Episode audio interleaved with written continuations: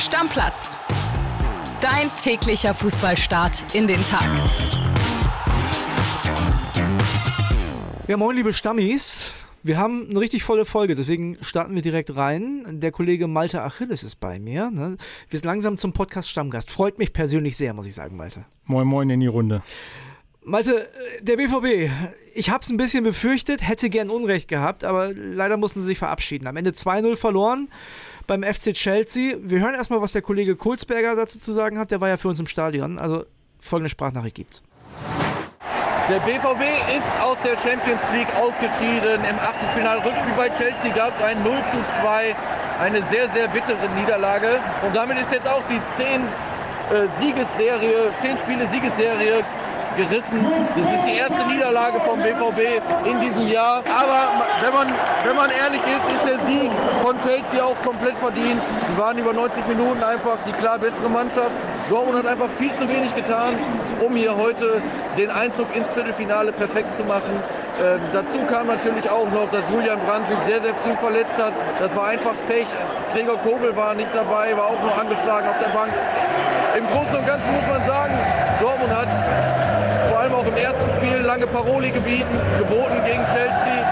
Ähm, waren nah dran am Viertelfinale, aber jetzt können sie sich auf den DFB-Pokal und auf die Liga konzentrieren, denn da sind auf jeden Fall noch zwei Titel möglich.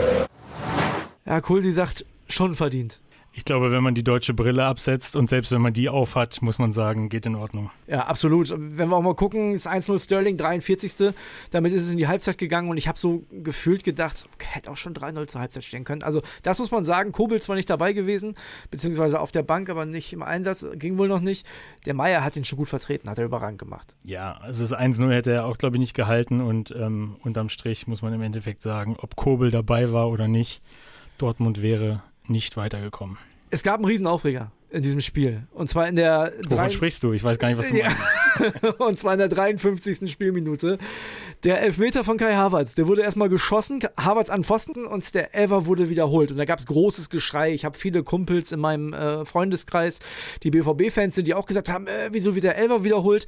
Wir haben uns umgehört äh, bei unserem Schiri-Experten Toto Kienhöfer, ne? selbst früher FIFA-Referee gewesen, kennt sich natürlich sehr gut aus und der erklärt euch jetzt mal, warum der Elfer wiederholt wurde. Das war nämlich tatsächlich richtig. Ja, kuriose Minuten in äh, Chelsea. Zum einen äh, Handspiel Wolf. Er kriegt den Ball aus kürzester äh, Entfernung an den ja, abgespreizten Arm angeschossen. Und der Videoschiedsrichter meldet sich. Ja, in der heutigen Zeit ist die Regelauslegung halt so, wenn der Arm abgespreizt ist, der ist nicht am Körper, das sah man auch in der Wiederholung, kriegt den aus kürzester Entfernung an den Arm. Er will den Ball sicherlich nicht absichtlich spielen, aber der Arm ist äh, vom Körper weg, eine Verbreiterung der Körperfläche und dementsprechend nachvollziehbar, dass das Handspiel geahndet wurde. Bei der Wiederholung des Strafstoßes äh, kann es keine zwei Meinungen geben, weil Ötschan, der den Ball ja dann im Endeffekt klärt, läuft zu früh in den Teilkreis vor dem Strafraum rein, der besagt, dass er 9,50 Meter 15 vom Elfmeterpunkt äh, entfernt ist und er ist einfach nur acht Meter davon entfernt. Dementsprechend kommt er auch als erster an den Ball, verschafft sich einen Vorteil und äh, das ist eine faktische Entscheidung. Da muss der Schiedsrichter auch nicht nochmal rausgehen, weil das ist eindeutig äh, ersichtlich, auch in der Wiederholung, dass Özcan zu früh im Strafraum ist. Die Diskussion, die aufkam, ja, aber Chelsea-Spieler ist auch in den Strafraum zu früh gelaufen. Das ist völlig unerheblich, wenn der Ball äh, abgewehrt wird, ob jetzt vom Pfosten oder vom Torwart und der Verteidiger, in dem Fall Özcan, macht ein Vergehen, dann ist die Entscheidung immer Wiederholung des Strafstoßes. Strafstoßes. Dementsprechend ist das eine korrekte Regelanwendung, auch wenn es für Dortmund halt sehr, sehr bitter war. So. Das ist natürlich als BVB-Fan, das kann ich 100% nachvollziehen, total unbefriedigend und kacke, aber der Özcan kommt halt an den Ball. Ja, das muss man eindeutig sagen. Also da kann man nichts verschweigen. Das ist nun mal so. Ohne Özcan, der da zu früh reingelaufen ist in den Teilkreis, hätte es eventuell noch einen Nachschuss für Chelsea gegeben und das hätte ein Tor sein können. Und demnach ist die Regel, wie sie Regel ist. Genau. Also alles regulär. Der BVB verliert am Ende 2 zu 0. Malte, was mich ein bisschen gewundert hat an der ganzen Geschichte. Anthony Modest sitzt da auf der Bank. Dortmund braucht ein Tor. Die haben noch einen Stürmer, der jetzt ja auch schon mal in seiner Karriere gezeigt hat, dass er ein Tor auch mal trifft, auch mit einem halbhohen Ball aus dem Halbfeld. Ich meine, die kam ja zuhauf rein in der Schlussphase. Den bringt er nicht. Wie schlecht muss der trainieren? Anscheinend äh, schlecht genug, um 90 Minuten in einem Champions League Achtelfinal-Rückspiel auf der Bank zu sitzen. Wenn deine Mannschaft unbedingt ein Tor braucht. Ja, er hat immerhin, also er hat am Anfang ja wechseln müssen, da ist Rainer gekommen, dann im Spielverlauf noch Bino Gittens und am Ende Malen. da wäre durchaus die Option noch gewesen. Ja, aber ist Malen der richtige Mann? Wenn du weißt, du musst jetzt hohe Dinger in den Strafraum hauen, damit du irgendwie noch ein Tor erzwingst mit der Brechstange. Ich weiß nicht, ob ich da nicht eher einen Kopfballspieler bringe. Im Nachhinein kann man jetzt leicht sagen, an deiner Stelle, ja. Ja, das kann man an meiner Stelle leicht sagen, aber der Spielverlauf und so wie Dortmund es dann gespielt hat, war ja wahrscheinlich auch Terzic klar. Ja, also was wollen wir drum rumreden? Sie sind raus. Modest hat 90 Minuten auf der Bank gesessen. Aber die Frage muss man sich doch jetzt stellen lassen als Trainer oder nicht. Also sorry, du hast Anthony Modest, den du ja auch für ein bisschen Geld geholt hast, hast du auf der Bank sitzen. Der aber auch die letzten Wochen nicht unbedingt überperformt hat. Ja, aber ist ja nun mal ein Stürmer, ne? Also sorry, wenn du ein Tor brauchst, brauchst du ein Tor. Da ist dann auch egal, ob du acht Wochen nicht getroffen das hast. Das kann aber auch ein Abwehrspieler schießen. Dafür brauchst du nicht unbedingt einen Stürmer. Okay, also du verteidigst Edin Terzic da so ein Na, bisschen? Nein, nicht zwingend, aber ich habe Anthony Modest die Wochen gesehen, wo er reinkam und da war, hat er nicht den Impact gegeben, den du brauchst. Vielleicht hättest du ihn gestern gebrauchen können. Ich weiß es nicht. Im ich, Nachhinein ist es easy zu sagen. Ich erinnere mich noch an das Spiel gegen die Bayern im Signal Iduna Park, als auch ein nicht ganz so glücklicher Modest aus den Wochen davor dann nachher noch das 2-2 macht. Na, also, ja, ist natürlich du hast schön, recht. ist schön für nein, ist schön für uns zu spekulieren, aber ich persönlich habe halt gedacht, wenn du schon jetzt die ganze Zeit so halbhohe Flanken aus dem Halbfeld schlägst, dann bring doch einen Stürmer, der die auch verwerten kann. War einfach mein Gedanke dazu. Für den BVB, Malte, die haben jetzt Julian Brandt verloren. Du hast gerade gesagt, mussten früh wechseln. Rainer kam. Das sah nach einer Oberschenkelverletzung aus, die jetzt vielleicht am Samstag gegen Schalke noch nicht wieder äh, vorbei ist. Wird's jetzt sehr interessant. Wie können die sich wieder aufrappeln? Ich meine, ist Schalke dafür der richtige Gegner, wenn du das Derby gewinnst, mit Sicherheit. Wenn nicht, hast du bald Leipzig im Pokal und am 1. April die Bayern. Schlechter Zeitpunkt. Ja, absolut. Ihr steht ja hier auf steile Thesen. Ich weiß nicht, ob sie so steil ist, aber ich würde sagen, dieser Brandausfall, wenn der jetzt ein paar Wochen fehlen sollte, könnte ja durchaus Muskelfaseres sein. Ja. Könnte der Titel-K.O. für den BVB sein. Auf allen Ebenen. Ja, also gestern war es schon in der Champions League, im Pokal gegen Leipzig. Gut, die haben auch große personelle Probleme. Ja. Ich, ich würde. Ich, ich, sag mal, Leipzig kannst du in Dortmunder Verfassung gestern mal ausgenommen, eventuell auch ohne einen Julian Brand schlagen. Ja, auf Dauer, um die Bayern da oben noch zu verdrängen und letztendlich die Schale nach Dortmund zu holen fällt schwer zu, dran zu glauben. Aber wir müssen erstmal abwarten, ne? wie lange er ausfällt. Es sah auf jeden Fall nicht gut aus. Ich bin sehr gespannt, wie Edin Terzic die Mannschaft bis Samstag wieder hinkriegt, denn das wird kein Selbstläufer. Also vor vier Wochen hätte ich zu dir gesagt, die hauen Schalke weg. Das sehe ich jetzt erstmal nicht. Also Schalke, die werden da, die sind 100% frisch, die gehen frisch in dieses Spiel, die sind äh, im Kopf momentan klar, die kriegen wenig Gegentore. Aber Schalke ist Schalke. Meinst du? Nur weil die jetzt einen kleinen Aufwind haben. Also ich glaube da nicht dran. Ich will da auch nicht dran glauben, weil mein Herz dann eher zu den Schwarz-Gelben tendiert als zu den Blauen, aber. Im Allgemeinen oder wegen der Spannung im Meisterring? Ja, sowohl als auch. Okay. Ja, spannend. Tut auch nichts zur Sache hier eigentlich. Na, ja, komm. Ist auf jeden Fall spannend, werden spannende Wochen für den BVB und ja, geht am Samstag direkt weiter. Ich glaube übrigens, dass der Brandausfall den Dortmundern langfristig mehr wehtut als das Champions League aus. Das kann sein. Also je nachdem, wie lange Brand dann wirklich ausfällt, aber du hast schon gesagt, sah nicht so richtig gut aus. Wir hatten noch ein zweites Spiel, total unspektakulär. Benfica Lissabon gegen Brügge. Das Ergebnis klingt spektakulär. 5-1 hat Benfica zu Hause gewonnen. Man muss fairerweise sagen, die haben das Hinspiel in Brügge auch schon gewonnen, haben sich also ziemlich klar als bessere Mannschaft durchgesetzt. Ja, und sind damit auch im Viertelfinale mit dem deutschen Trainer Roger Schmidt. Das wäre eigentlich so ein Gegner für die Bayern, nächste Runde. Oder? Wenn ne? die Bayern da hinkommen. Wenn die Bayern da hinkommen. Und äh, das war eine fantastische Überleitung, denn bevor wir beide jetzt hier heute sitzen, habe ich schon mit dem Kollegen Heiko Niederer telefoniert und äh, ich würde sagen, in das Gespräch hören wir jetzt mal rein. Ja, Heiko, die Bayern heute gegen Paris. Boah, ich, ich frage mich die ganze Zeit, ist, ist Bayern ein klarer Favorit? Also favorisiert sind sie meiner Meinung nach, aber so richtig klar auch nicht, oder? Irgendwie kann da doch auch alles passieren. Ich glaube auch, es kann definitiv alles passieren. Das hat man ja die letzten 20 Minuten im Hinspiel gesehen, als dann eben ein gewisser Kilian Mbappé eingewechselt wurde. Da hat sich einfach das komplette Spiel verändert und plötzlich war PSG da und hat richtig Alarm gemacht. Und da glaube ich, dass man am Mittwochabend da auch ein ganz anderes Spiel sehen wird mit Kilian Mbappé. Der wird von Anfang an Feuer machen, der ist heiß, der ist selbstbewusst, der will es jetzt allen zeigen. Da muss Bayern aufpassen, definitiv. Also ich glaube, sie müssen wirklich gerade die Anfangsphase überstehen, vielleicht selber ein Tor machen. Das hat äh, Julian Nagelsmann auch heute gesagt, dass man natürlich selber auch Angriffe starten will. Und Thomas Müller hat gesagt, vielleicht selber ein frühes Tor machen, um, die, um denen so ein bisschen die Euphorie zu nehmen. Ich glaube, da wird einiges mehr kommen von äh, PSG als im Hinspiel, wo sie ja wirklich auch lange Zeit viel, viel zu passiv waren. Neymar fällt aus, vielleicht sogar die komplette Saison. Wenn man sich die Statistik von Paris ohne Neymar anguckt, dann ist das fast schon eine Stärkung. Ich würde auch, wir haben ja sehr viel über, über Mbappé, ja oder nein, im Hinspiel geredet, weil man wirklich weiß, dass der wirklich das Spiel verändern kann und das eine Riesenschwächung ist, wenn er nicht dabei ist bei Neymar. Auch wenn ich ihn als Fußballer mag, seine Tricks, seine Tore, wird da ganz anders drüber geredet und das war auch selbst bei Paris intern jetzt so, dass da jetzt keiner so richtig das ganz große Fass aufgemacht hat, weil Neymar nicht spielt. Stärkung weiß ich jetzt nicht, der kann auch, hat auch seine Momente, wo er dann vielleicht äh, einen Zauberfreistoß mal rausholt, aber ist zumindest jetzt, glaube ich, nicht die Riesenschwächung. Das können sie deutlich besser kompensieren, als wenn Mbappé oder Messi ausfallen. Bei den Bayern gab es zuletzt wenig Gnabry, wenig Sané und wenig Cancelo. Ist das äh, heute Abend auch so?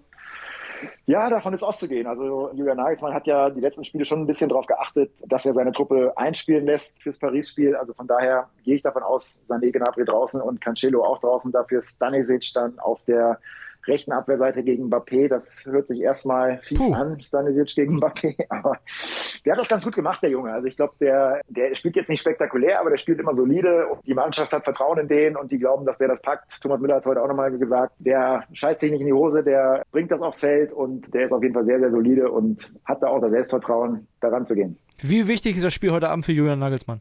Ja, brauchen wir nicht drum rumreden. Das ist natürlich mega wichtig. Wir wissen natürlich alle im letzten Jahr Villarreal aus. Das hat Bayern getroffen das hat natürlich ihm auch eine, eine dicke Kratzer in den Lack gepackt, weil du kannst natürlich aus der Champions League ausscheiden, aber gegen Villarreal als Bayern solltest du es nicht. Jetzt ist es ein bisschen anders. Gegen PSG kannst du ja sogar ausscheiden, weil jeder sagt, das ist auch ein mögliches Finale oder Halbfinale. Und natürlich kann man in so einem Spiel ausscheiden. Aber am Ende würde dann stehen, einmal Champions League aus im Viertelfinale gegen Villarreal und einmal Achtelfinale aus. Das wäre natürlich sehr, sehr bitter, gerade wenn man weiß, dass die Jahre davor Bayern ja fast ein Abo aufs Halbfinale hatte. Von daher ist es natürlich ein wichtiges Spiel für ihn. Brauchen wir nicht drüber rum, drum rumreden. Ich glaube nicht, dass es, äh, dass es für ihn jetzt Konsequenzen hätte, wenn er rausfliegen würde. Es sei denn, sie kriegen 7-0 äh, auf die Mütze, dann muss man vielleicht nochmal neu reden. Aber es wäre natürlich einfach deutlich schwieriger für ihn, das Arbeiten, weil dann der Druck natürlich auch nochmal massiv steigen würde, dass er äh, auf jeden Fall Meisterschaft und Pokal holt. Und das würde auf jeden Fall natürlich, wie gesagt, einen großen Kratzer geben, definitiv. Ja, zum Schluss will ich natürlich noch deine Prognose hören. Wie geht denn das aus heute Abend? Ich glaube schon, dass, dass, wie gesagt, Paris ein ganz anderes Spiel äh, zeigen wird und dass sie sehr selbstbewusst auftreten werden mit Mbappé. Ich glaube aber, dass Bayern gewappnet ist. Ich könnte mir vorstellen, dass es durchaus ein Spektakel geben wird. Ich glaube aber, dass mindestens ein Unentschieden holt. Ich schätze mal 2-2 und dann weiterkommt. Also, der FC Bayern macht es, sagt Heiko. Äh, du meldest dich später mit Sprachnachricht aus dem Stadion? Ja. Ja. Ja. Ja, das können wir machen. alles klar, da freue ich mich. Okay, Heiko, dir viel Spaß. Ne? Solche Spiele sieht man ja, auch wenn man Bayern-Reporter ist, jetzt nicht jede Woche, deswegen genießt das Ganze, ne? Ja, wir freuen uns drauf, wird bestimmt ein Spektakel. Ja, da war viel drin im Gespräch mit Heiko. Ich stimme ihm überall zu. Also ich bin überrascht, dass Nagelsmann das durchzieht mit Stanisic. Also wenn das heute Abend passieren sollte, wo es nach aussieht, boah, ich hätte ja Cancelo hingepackt ist halt sehr offensiv stark, Cancelo, ne? Ja. Was man so hört. Ich weiß nicht, ob das so gefragt ist gegen Mbappé. Das weiß ich auch nicht, nee. da musste er den Rückwärtsgang einlegen und da ist vielleicht Stanisic dann die bessere Wahl, aber ja, also, Glaskugel, ne? Genau, also Heiko hat es ja auch gesagt, auf dem ersten, aufs erste Hören, Stanisic gegen Mbappé klingt nach Sorgen machen. So, ne? Und Kroatischer Nationalspieler gegen französischer. Klingt erstmal klingt erstmal solide, würde ich sagen. Ja, ja okay. ich, glaub, ich glaube letztendlich egal, wen du da hinstellst. Äh, Mbappé nach seiner Verletzung wieder voll da, Hinspiel in der 60. oder so gekommen, schon gezeigt, zu was er in der Lage ist, wenn er heute beginnt. Warm anziehen, Bayern. Ich glaube trotzdem, dass die, also ich, ich bin bei Heiko, der sieht sehr knapp. Ich, ich könnte mir auch vorstellen, dass es knapp wird, aber ich glaube, dass die Bayern nicht verlieren heute Abend und damit ja weiter sind. Ich glaube einfach, dass Bayern die bessere Mannschaft hat. So insgesamt die bessere Mannschaft. Klar, in der Spitze ist Paris mit Messi und Mbappé natürlich sehr, sehr, sehr äh, gut besetzt. Wahrscheinlich so gut wie kein anderer Club in der Welt. Aber insgesamt und dann auch noch in der Allianz Arena, glaube ich, nee, das machen die Bayern. Hältst du dagegen oder was? Willst du jetzt hören, was ich denke oder was ich was? sagen soll? Ne, ne, alles. Also ich, du, ne? Ich, ich, glaube persönlich, nach Dortmund gestern wird es heute den nächsten Deutschen erwischen. Ehrlich? Und dann nächste Woche eventuell Nummer drei und vier. Und dann also. sitzen wir hier an den Champions League-Abenden ohne deutsche Du sitzt hier, ich dann hoffentlich nicht. So. ah, du glaubst echt, die Bayern fliegen raus? Ja. Boah. Ich glaube, Mbappé in der Form, den kannst du nicht stoppen. Nicht diese Bayern, die hinten sehr, sehr wackelig sind. In Stuttgart zuletzt. Uiuiui, nee. Also ich wünschte, ich würde mich täuschen, aber denk an meine Worte. Das darf nicht passieren. Bayern ist heute Abend gegen 23 Uhr raus. Boah, nein, nein, nein, nein. Das will, das will ich nicht glauben und das glaube ich in dem Fall auch nicht. Also ich hoffe, du hast Unrecht, Malte. Ich auch. Lass uns bei der Champions League bleiben. Eintracht Frankfurt hat sich sehr geärgert gestern, denn da war jetzt klar, die müssen ohne Gästefans nach Neapel, die verkaufen einfach keine Tickets. Also, ja gut, so ganz einfach ist es nicht. Das Innenministerium hat es verboten, äh, aus Schutz für die Frankfurter Fans. Erzähl mal, was ist da los? Also, was sagt Eintracht Frankfurt dazu? Ja, die Italiener sagen, dass ähm, sie nicht den Schutz der Fans garantieren können. Es gab wohl nach dem Hinspiel irgendwie Auseinandersetzungen außerhalb des Stadions dass da Frankfurter durchaus mit Italienern aneinander geraten sind.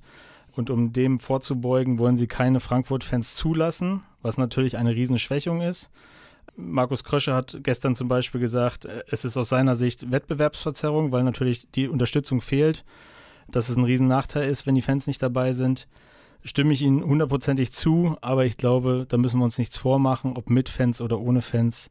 Das Ding in Neapel wird noch schwerer als für die Bayern gegen Paris. Definitiv, denn die Bayern haben ja eine gute Ausgangsposition. Die haben das Hinspiel ja gewonnen, Frankfurt zu Hause verloren. Also das wird sehr, sehr schwer. Nächster Fanärger, haben wir gestern schon drüber gesprochen. Freiburg Public Viewing gibt es da jetzt im eigenen Stadion, denn es dürfen ja nur die, die ins Gästekontingent passen, mit nach Turin und die anderen, äh, die da schon Tickets gekauft haben, die dürfen nicht hin. Ist eigentlich eine ganz feine Aktion vom SC, dass man dann äh, den Europapark quasi öffnet, ne, das Europaparkstadion. Ist trotzdem bitter, wenn du überlegst, zu Juve, zur alten Dame. Das ist, glaube ich, eine Auswärtsreise als Freiburg-Fan, die du gerne mitnehmen würdest. Ja, und wenn du das jetzt nicht machen kannst, dann so ein kalter Abend in Freiburg. Bitter, aber letztendlich, du entscheidend ist auf dem Platz und mal gucken, was Freiburg da im Hinspiel holen kann. Na, chancenlos sind sie auf jeden Fall nicht. Das haben sie gezeigt. Und Juve hat jetzt ja auch nicht die Mega-Form, muss man auch dazu sagen. Klar, aber ist immer noch Juve, ne? Individuell die bessere Mannschaft, brauchen wir gar nicht drüber reden. Wir gucken auch noch mal zum Schluss in die zweite Liga, denn du hast dafür gesorgt, dass der Trainer von Arminia Bielefeld entlassen wird. Du warst nämlich im Stadion bei Eintracht Braunschweig gegen Arminia Bielefeld und ja, jetzt ist Daniel Schenning weg. Da ist kein Zusammenhang zu sehen. ähm, das haben sie selbst vergeigt. Wer 3-0 führt in Braunschweig in so einem wichtigen Spiel, der darf am Ende nicht nur mit einem Punkt nach Hause gehen. Ja. Und ist, glaube ich, generell eine ziemlich dürftige Bilanz von Daniel Scherning. Einen Tag nach Arabi, dem Sportchef, auch noch den Trainer zu entlassen, das nenne ich mal entweder konsequent oder Chaos. Man kann denken darüber, was man will und schauen wir mal, wer da jetzt kommt. So oder so muss da was passieren, sonst geht es für die Arminia von Liga 1 in Liga 3. Hoffentlich nicht. Also das äh, wünsche ich mir auch überhaupt nicht, dass die Bielefeld, das ist ein Verein, die haben in der dritten Liga nichts zu suchen. Also wäre schon schön, wenn die drin bleiben. Ich habe mich ein bisschen gewundert, dass sich das alles so gezogen hat. Ich meine, jetzt entlassen die auf dem Dienstagnachmittag den Trainer. Das Spiel war ja jetzt nicht. Wann haben die gespielt? Du warst da? Sonntag. Sonntag. Also sie haben eins nach dem anderen gemacht, ne? Ja. Montag hat der Arabi seinen Rücktritt angeboten, den hat der Aufsichtsrat zugestimmt. Dann gestern den Trainer. Ein paar Tage verloren. Also so von meinem Gefühl. Jetzt haben die ja auch noch keinen neuen direkt. Auch das wird man erst am Samstag, glaube ich, sehen. Äh, da kommt Darmstadt, soweit ich weiß, auf die Alm. Na super. Ähm, vielleicht wird deswegen Hille und äh, der andere Co-Trainer auf der Bank sitzen, damit man den neuen nicht gleich verbrennt. Wobei man da im Moment, glaube ich, keine Zeit verlieren sollte einfach. Nee, die brauchen die Punkte unbedingt im Kampf um den Klassenerhalt. Malte, ja, so ein bisschen geknickt, aber in meinem Fall voller Hoffnung für heute Abend gehen wir aus dieser Standplatzfolge raus. Die Hoffnung stirbt ja bekanntlich zuletzt. Hoffentlich nicht heute Abend. Es, es, macht mich ein bisschen traurig, ehrlich gesagt, dass du so pessimistisch bist. Nee, ich sag ja hoffentlich nicht heute Abend. Das ist ja was Positives zum Ausstand. Komm, Deckel drauf. Bis Deckel dann. drauf. Ciao, ciao, ciao. Stammplatz. Dein täglicher Fußballstart in den Tag.